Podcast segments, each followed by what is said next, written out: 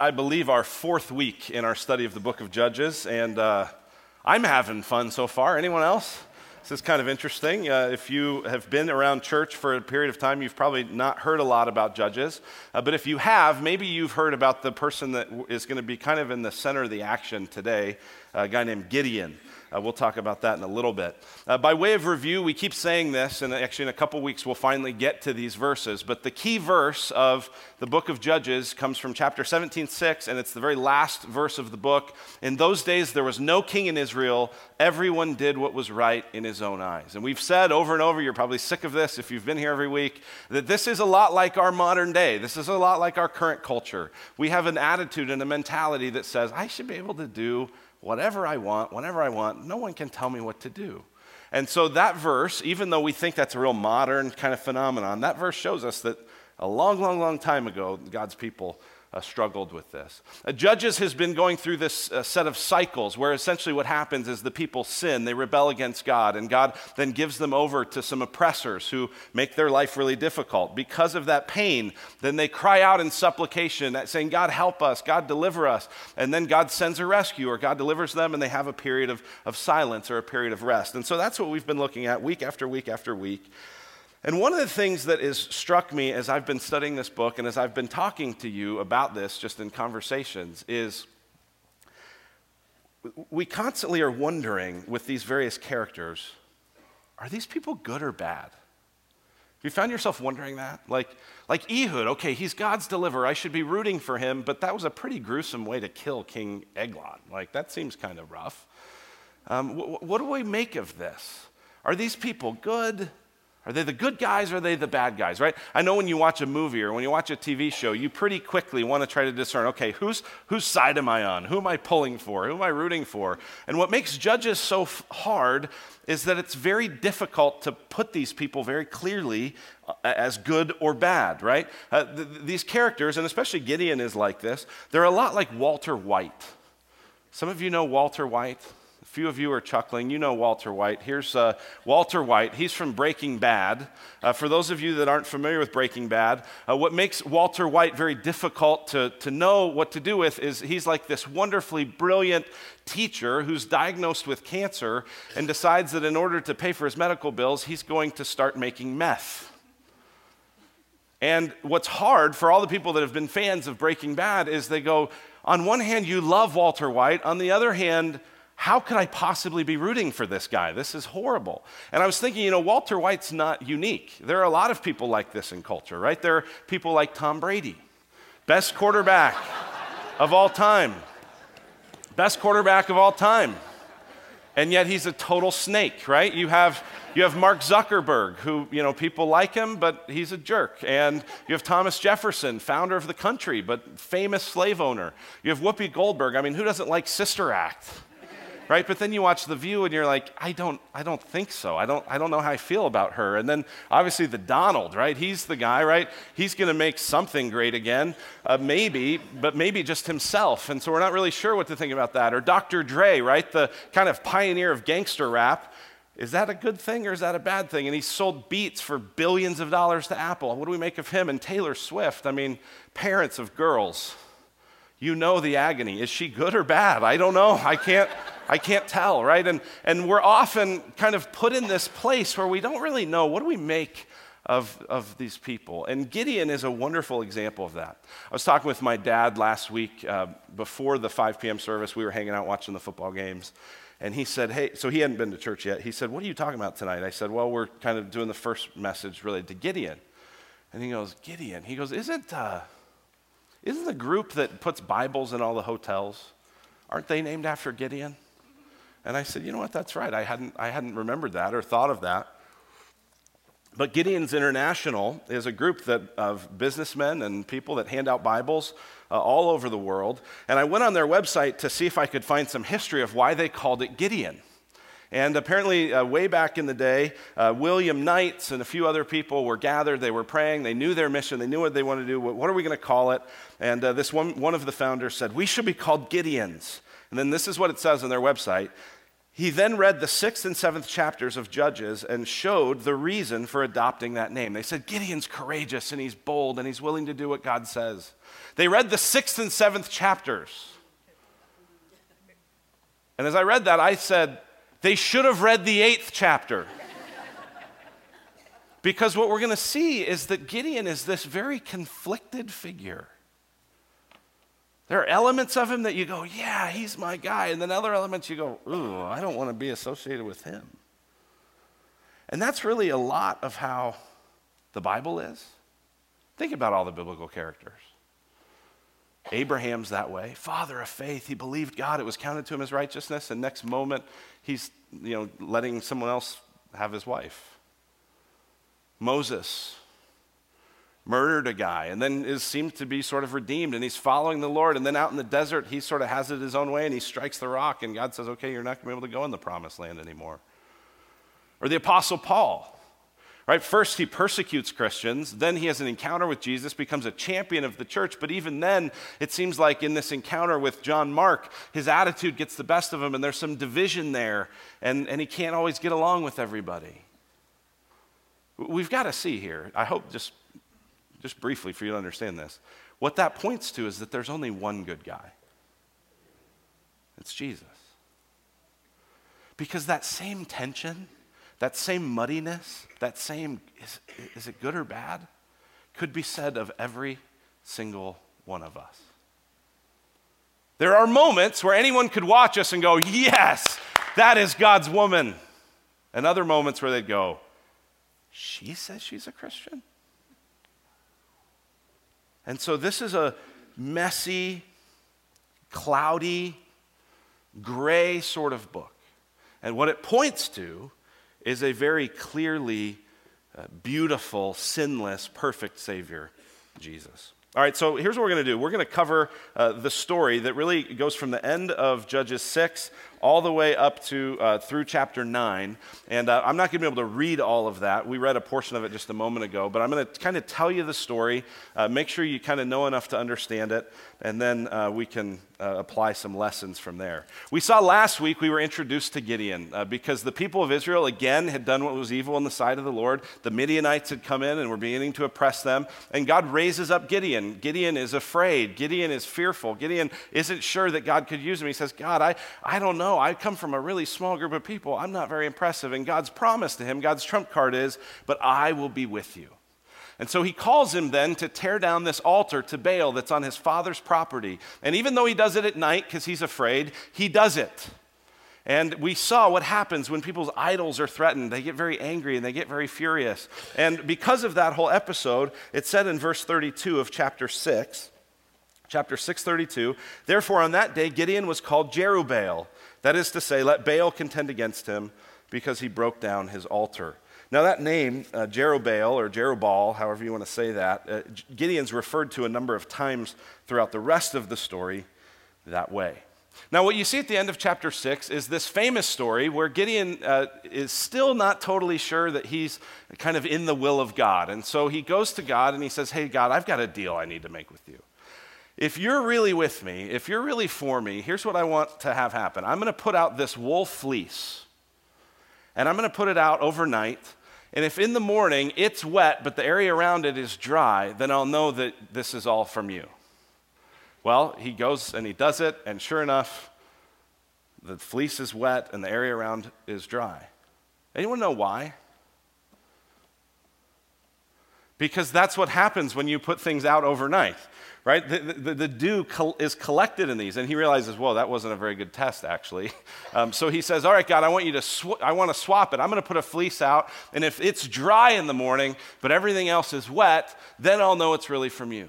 And we see again that Gideon is sort of this insecure, oh, I don't know. Tell me again. Tell me I can do it again. Are you sure, God? All right, that's his whole mentality. And yet, in the midst of that, God meets him. God in fact, makes it where the fleece is dry and everything else is wet. And then here's the famous story uh, with the life of Gideon as well, is in chapter 7, verse 1. Go ahead and take a look at that. Chapter 7, verse 1. Then Jerubbaal, that is Gideon, and all the people who were with him rose early and encamped beside the spring of Harod. And the camp of Midian was north of them by the hill of Moreh in the valley. The Lord said to Gideon, read this carefully, the people with you are too many for me to give the Midianites into their hand. Huh? Gideon's there, we'll, we'll see in just a moment, with about 32,000 people in his army.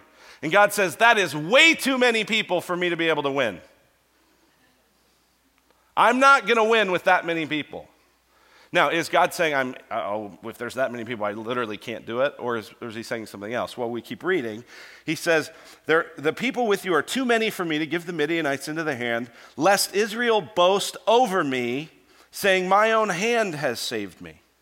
This is perhaps the key verse to understanding this whole section of Scripture.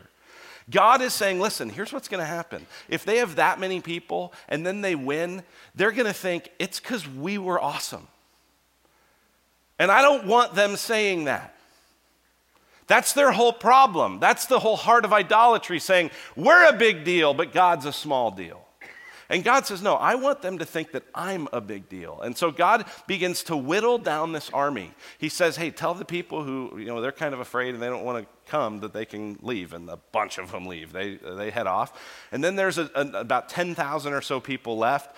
And there's this whole sifting story where God says, All right, go down uh, to, to some water, and, and I want you to group people. Get the people who lap the water like a dog, put them in one group, team A and the people who get on their knees to drink, put them in Team B. Well, only about 300 people are in Team A. And God says, there we go 300 people. That's perfect. Now, it's funny. A lot of commentators have tried to make a big deal about the way to drink. Well, it was because when you lapped like a dog, you were still looking up to see where the enemy was, and you were more astute. You were a better warrior. What? The whole point of this story is what? God is going to do it. Right? This isn't a story about how, well, the, God's going to try to get the really valiant people on his side. This is a story about how God is going to use weak people who are totally overmatched, and he's going to do it so that he gets the glory, he gets the credit. Do you see that? And so he whittles the army down to 300, and that's where we picked it up in verse 9. This is where we read just a moment ago. And just to summarize what we read, uh, Gideon is still a little bit afraid. And God says, Hey, listen, you're going to go into battle against these folks, but if you're still not sure, then why don't you and one of your, your people just sneak into the camp?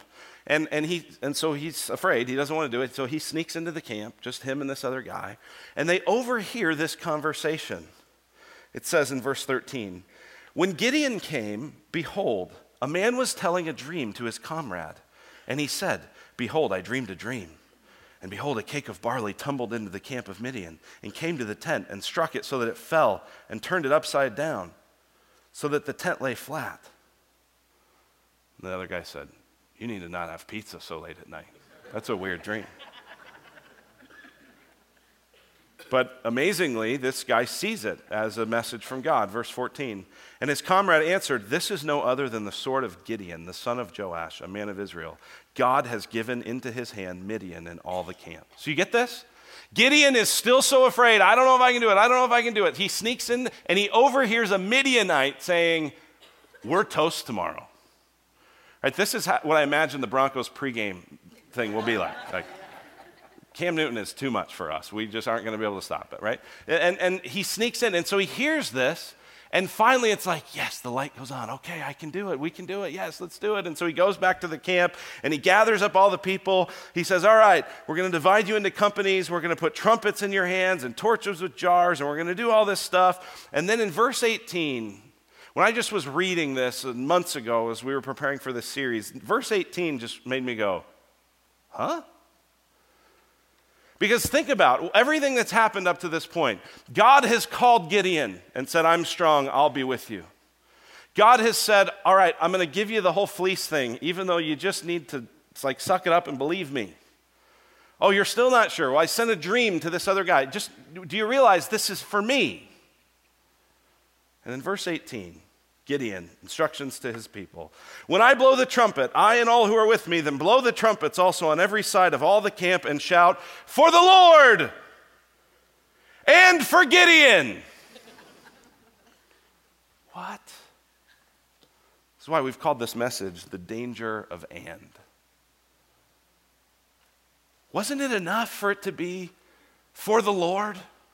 Wasn't it the Lord who had called him? Wasn't it the Lord who was with him? Wasn't it the Lord who had built him up and encouraged him and made sure, verse 2, lest Israel boast over me? And now Gideon is going to go, it's for the Lord and for me.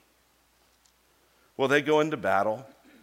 Look at their battle plan. This is really remarkable. This shows you how seriously God uh, wanted them to see that it was from him. Verse 19 So Gideon and the hundred men who were with him came to the outskirts of the camp at the beginning of the middle watch when they had just set the watch. And they blew the trumpets and smashed the jars that were in their hands. Then the three companies blew the trumpets and broke the jars. They held in their left hands the torches, and in their right hands the trumpets to blow. And they cried out, A sword for the Lord and for Gideon. Every man stood in his place around the camp, and all the army ran. They cried out and fled. Now, now just think about this. They're holding a torch in their left hand, a trumpet in their right hand. What are they not holding? Swords. Swords. This is quite a strategy, right? Is this a strategy designed to say, we're great fighters? No. And so, what happens? It says in verse 22 when they blew the 300 trumpets, the Lord set every man's sword against his comrade and against all the army. So these Midianites start killing each other in the panic of what's happened in the middle of the night as they've blown trumpets and they see these torches, right? The torches probably made them think there were so many more people and they just are panicking and start killing each other and it's dark and it's, and it's clear the Lord did this. I mean, isn't this amazing? Every part of this is saying, Lest Israel boast over me. Don't boast over me. Don't take a share of the glory. This is my glory. Well, from this point, Gideon uh, turns. Up to this point, he's been afraid. He's been unsure, he's been insecure, and now his insecurity takes a different form and he becomes vicious. He becomes full of revenge. What you see in chapter 8 is that a few of the Midianite uh, kings got away, and these were kings who had killed his brothers. And so he's in the process of chasing these few folks down, the few remaining people that have been survived from this battle. And at one point, he actually comes to Succoth. This is what it says in chapter 8, verse 4. Um, Gideon came to the Jordan and crossed over, he and the 300 men who were with him, exhausted yet pursuing. He says to the people of Succoth, uh, he says, Hey, will you give us some bread? Will you give us kind of a place to rest while we're pursuing these bad guys? And they say, Well, have you caught them yet? Because if you haven't caught them yet, we don't have anything for you. Like, let us know when you actually catch them. And so here's what he says in chapter 8, verse 7. So Gideon said, Well, then, when the Lord has given Zebah and Zalmunna into my hand, I will flail your flesh with the thorns of the wilderness and with briars. So he goes on, he pursues, he chases them, and eventually he finds them. And after he finds them, and after he gets them, it says that he went uh, and found a young man from Succoth and kind of interrogated him. Said, Hey, give me the names of all the elders of the city. Give me the names of all the people who didn't help me. And it says in chapter 8, 16, and he took the elders of the city, and he took the thorns of the wilderness and briars, and with them taught the men of Succoth a lesson. Verse 18 Then he said to Zebah and Zalmunna, these are the kings he's pursuing, Where are the men whom you killed at Tabor? They answered, As you were, so were they. Every one of them resembled the son of a king. He said, They were my brothers, the sons of my mother. As the Lord lives, if you had saved them alive, I would not kill you. Right? This is like this feels like a mob scene. Right? Because then he says, verse 20, so he said to Jether, his firstborn, Rise and kill them. But the young man did not draw his sword, for he was afraid, for he was still a young man. And so Gideon does it himself. You've seen this remarkable turn. And then it gets even more interesting. Verse 22 of chapter 8.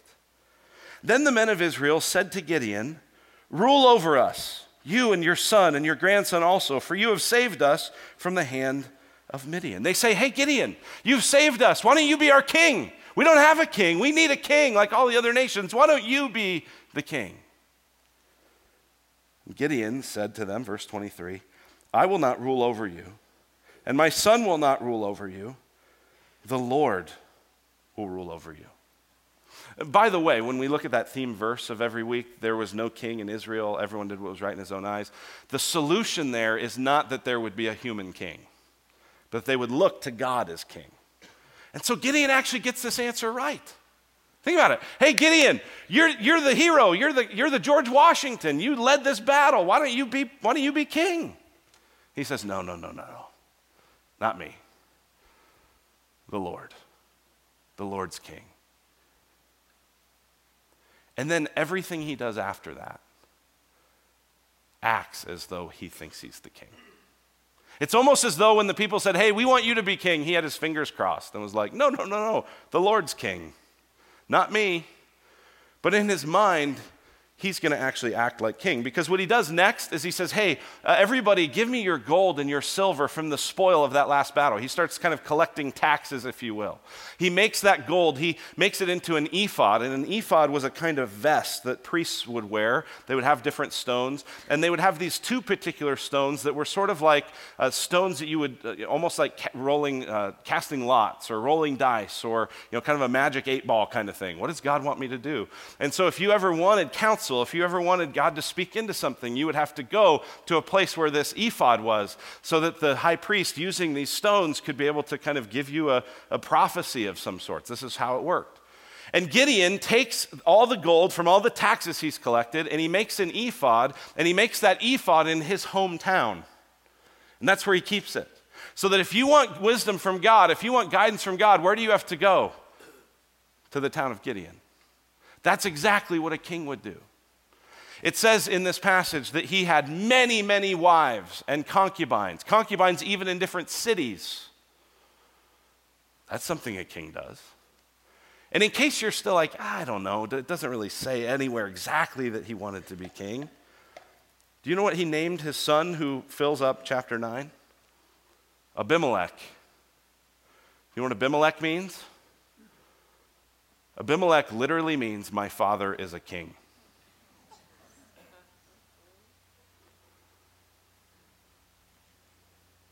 So he says, No, no, no, I'm not the king, I'm not the king.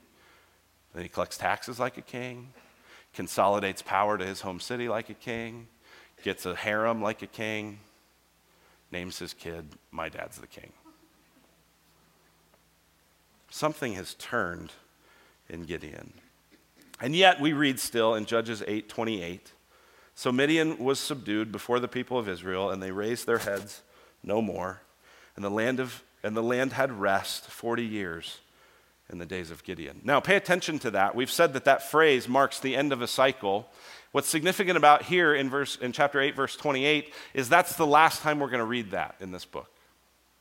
From this point, there's not going to be any more rest. You're actually going to see kind of an incomplete cycle that happens. There's not going to be any more silence. There's not going to be any more Sabbath. There's not going to be any more rest. The people of God have so turned their hearts that there is no more rest for the people of God.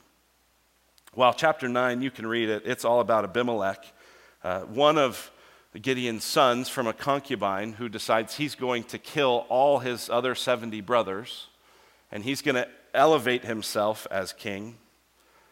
God is not mentioned in all of chapter 9, which is an indication that the descendant here of Gideon has just gone totally off the rails. Some story, huh?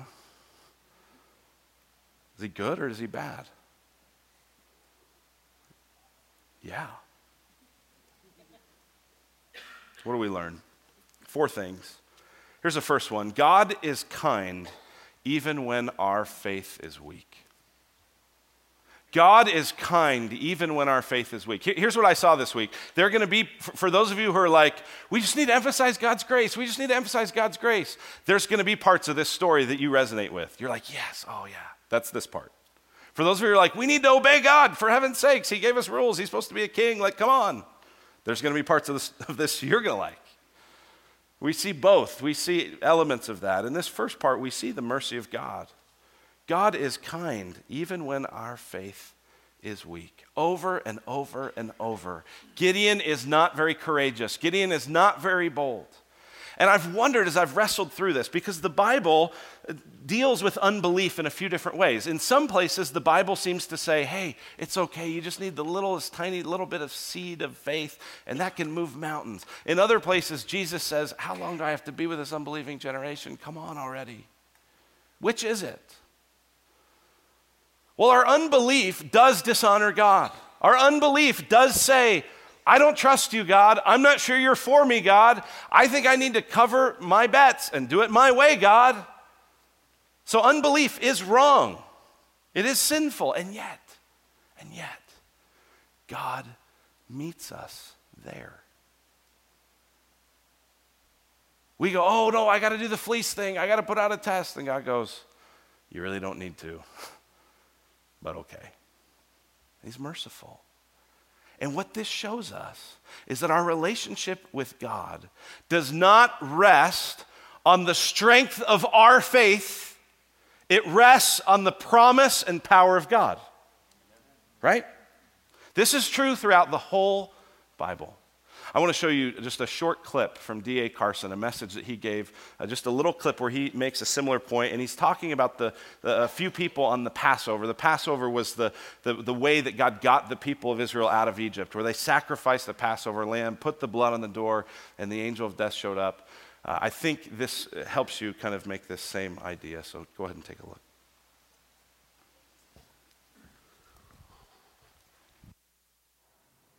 Picture two Jews by the name of Smith and Brown, remarkably Jewish names.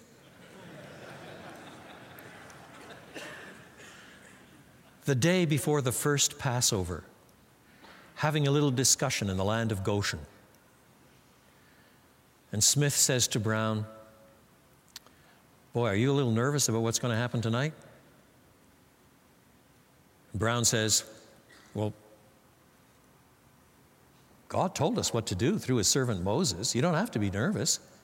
Haven't you slaughtered the, the lamb and daubed the two doorposts with blood, put blood on the lintel? Haven't you, you done that? You're all ready and packed to go? You're going to eat the, the whole Passover meal with your family? Well, of course I've done that. I'm not stupid.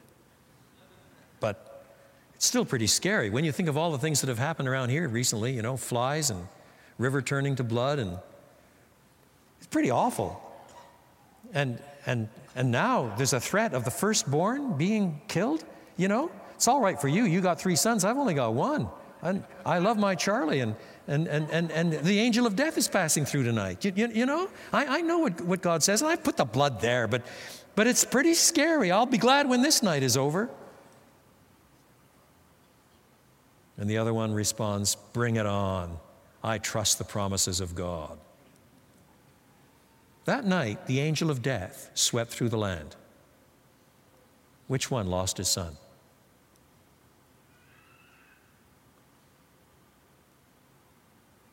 And the answer, of course, is neither.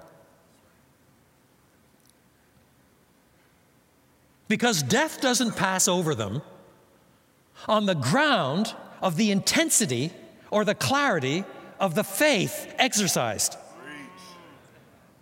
but on the ground of the blood of the Lamb. That's what silences the accuser. Preach. That's exactly right. And there's some of you that need to hear that because you're constantly discouraged. You're not doing enough. You're not believing hard enough. You're filled with doubts. You're filled with questions. And you need to be encouraged. It doesn't rest on the intensity of your faith. It rests on the blood of the Lamb, the mercy of God. But despite that, this passage tells us that our sin and our disobedience and our dishonoring of God leads to some tough places. Now, let me just tell you this. Normally, when I preach a sermon, I try to have all the conviction part at the beginning and then all the like good news about the mercy at the end because that tends to be how the gospel flows, right? There's bad news, hey, you're a sinner. Then there's good news, Jesus died for you. But this story presents it in the opposite direction. And so that's what I'm going to do. So that's kind of the end of the good news. And the rest of it says, listen, God is merciful. And, and, get this Gideon is actually mentioned in the hall of faith in Hebrews 11. That's amazing. And yet, the consequences of his sin are, are devastating. throughout the rest of the story. Here's the second thing we learn is that insecurity is a vicious cycle. Chapter 6 and 7, Gideon thinks that all this depends on him.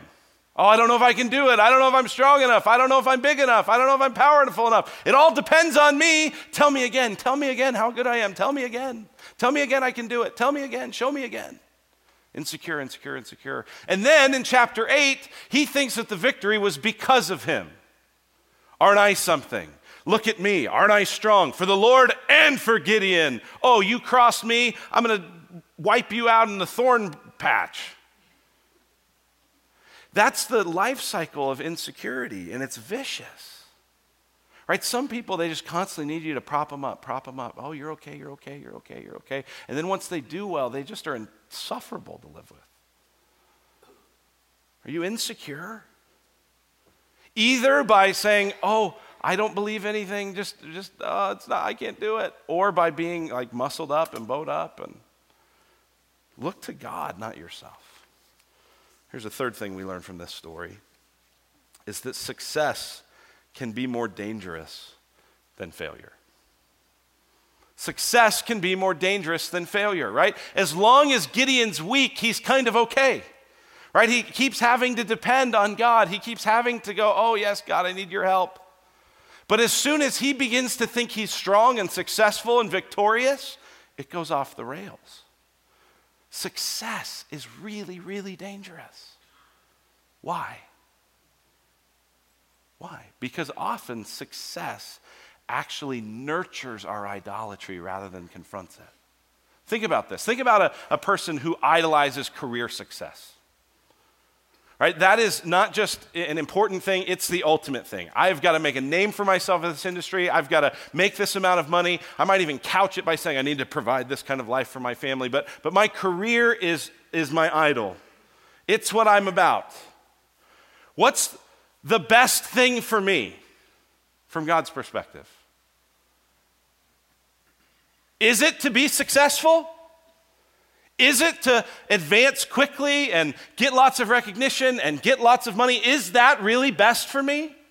Or will that, in fact, just reinforce to my idolatrous heart, oh, yes, I'm getting what I want? Would it not be actually more gracious of God to allow me to fail in my career? To allow me to experience pain and loss that might wake me up and go, oh, career is not everything?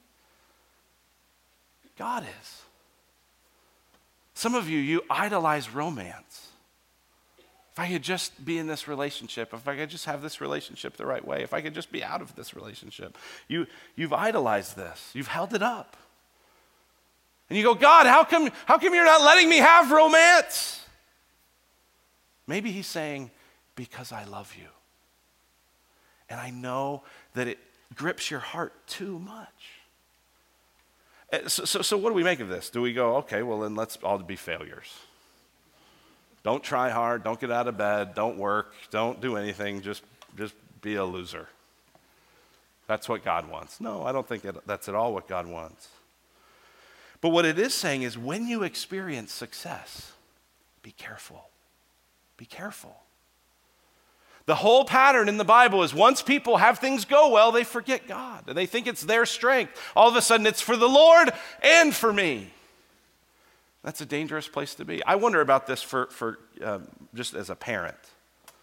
Right? On one hand, I want my kids to succeed all the time.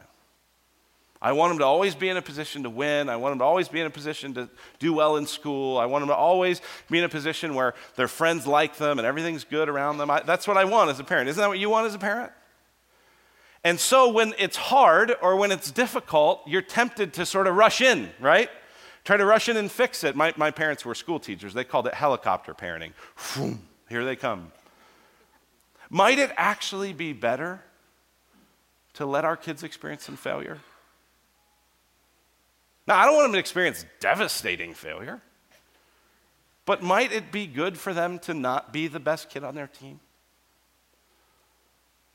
Might it be all right for them to be in a school where there are kids a lot smarter than them? Or might it even be better for them to be in a place where they feel like they're way ahead of everybody and now they have to learn to be humble? I mean, all of these things, right? Do you really want your kid to only succeed? I remember in high school, I went to my junior year of high school, we had Major League Scouts at every single practice of my junior year of high school. Why? Because there was a kid on our team who ended up being drafted in the first round and signed for $2 million that year. We had at one point, we actually came down to, to Corona del Sol for spring break, and there were over 50 major league scouts. Most teams had brought more than one scout. After every practice, it was like, hey, Darnell's going to go hit with a wood bat for an hour. We'll just go shag. And Darnell was amazing. He couldn't be touched. He couldn't be stopped. He was an amazing uh, football player, too. Had a full ride to the University of Texas. His senior year in, in the high school championship, he rushed for 300 yards and five touchdowns. He was unstoppable. And he signs for $2 million. And you know what happened? He'd never had failure. He'd never struggled. It had never been hard. It was really, really tough. Maybe it's okay to let our kids experience failure. Maybe when we're experiencing failure, rather than seeing it as God abandoning us, maybe we could experience it as God saying, Hey, I love you so much that I'm not going to let you think you're great. Turn to me. Success can be dangerous. Here's the last thing. We've kind of said this is that stealing God's glory has disastrous consequences. And it just strikes me in verse 23 how easy it is to say the right thing and how hard it is to do the right thing. Right? What does he say? He says, No, no, no, I'm not king. Don't treat me like king. Only Yahweh is king. And then everything he does says the opposite.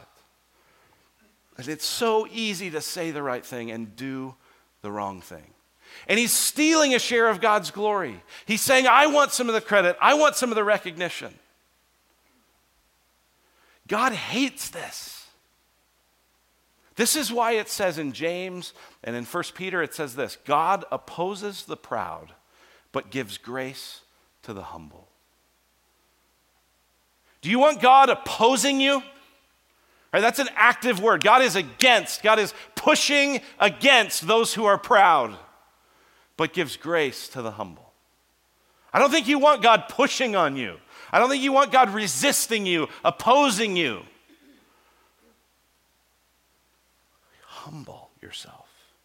How do we do this? How do we avoid becoming glory stealers? How do we avoid the danger of and? I think of two ways specifically. One is we fight that kind of glory stealing with, by expressing gratitude to God.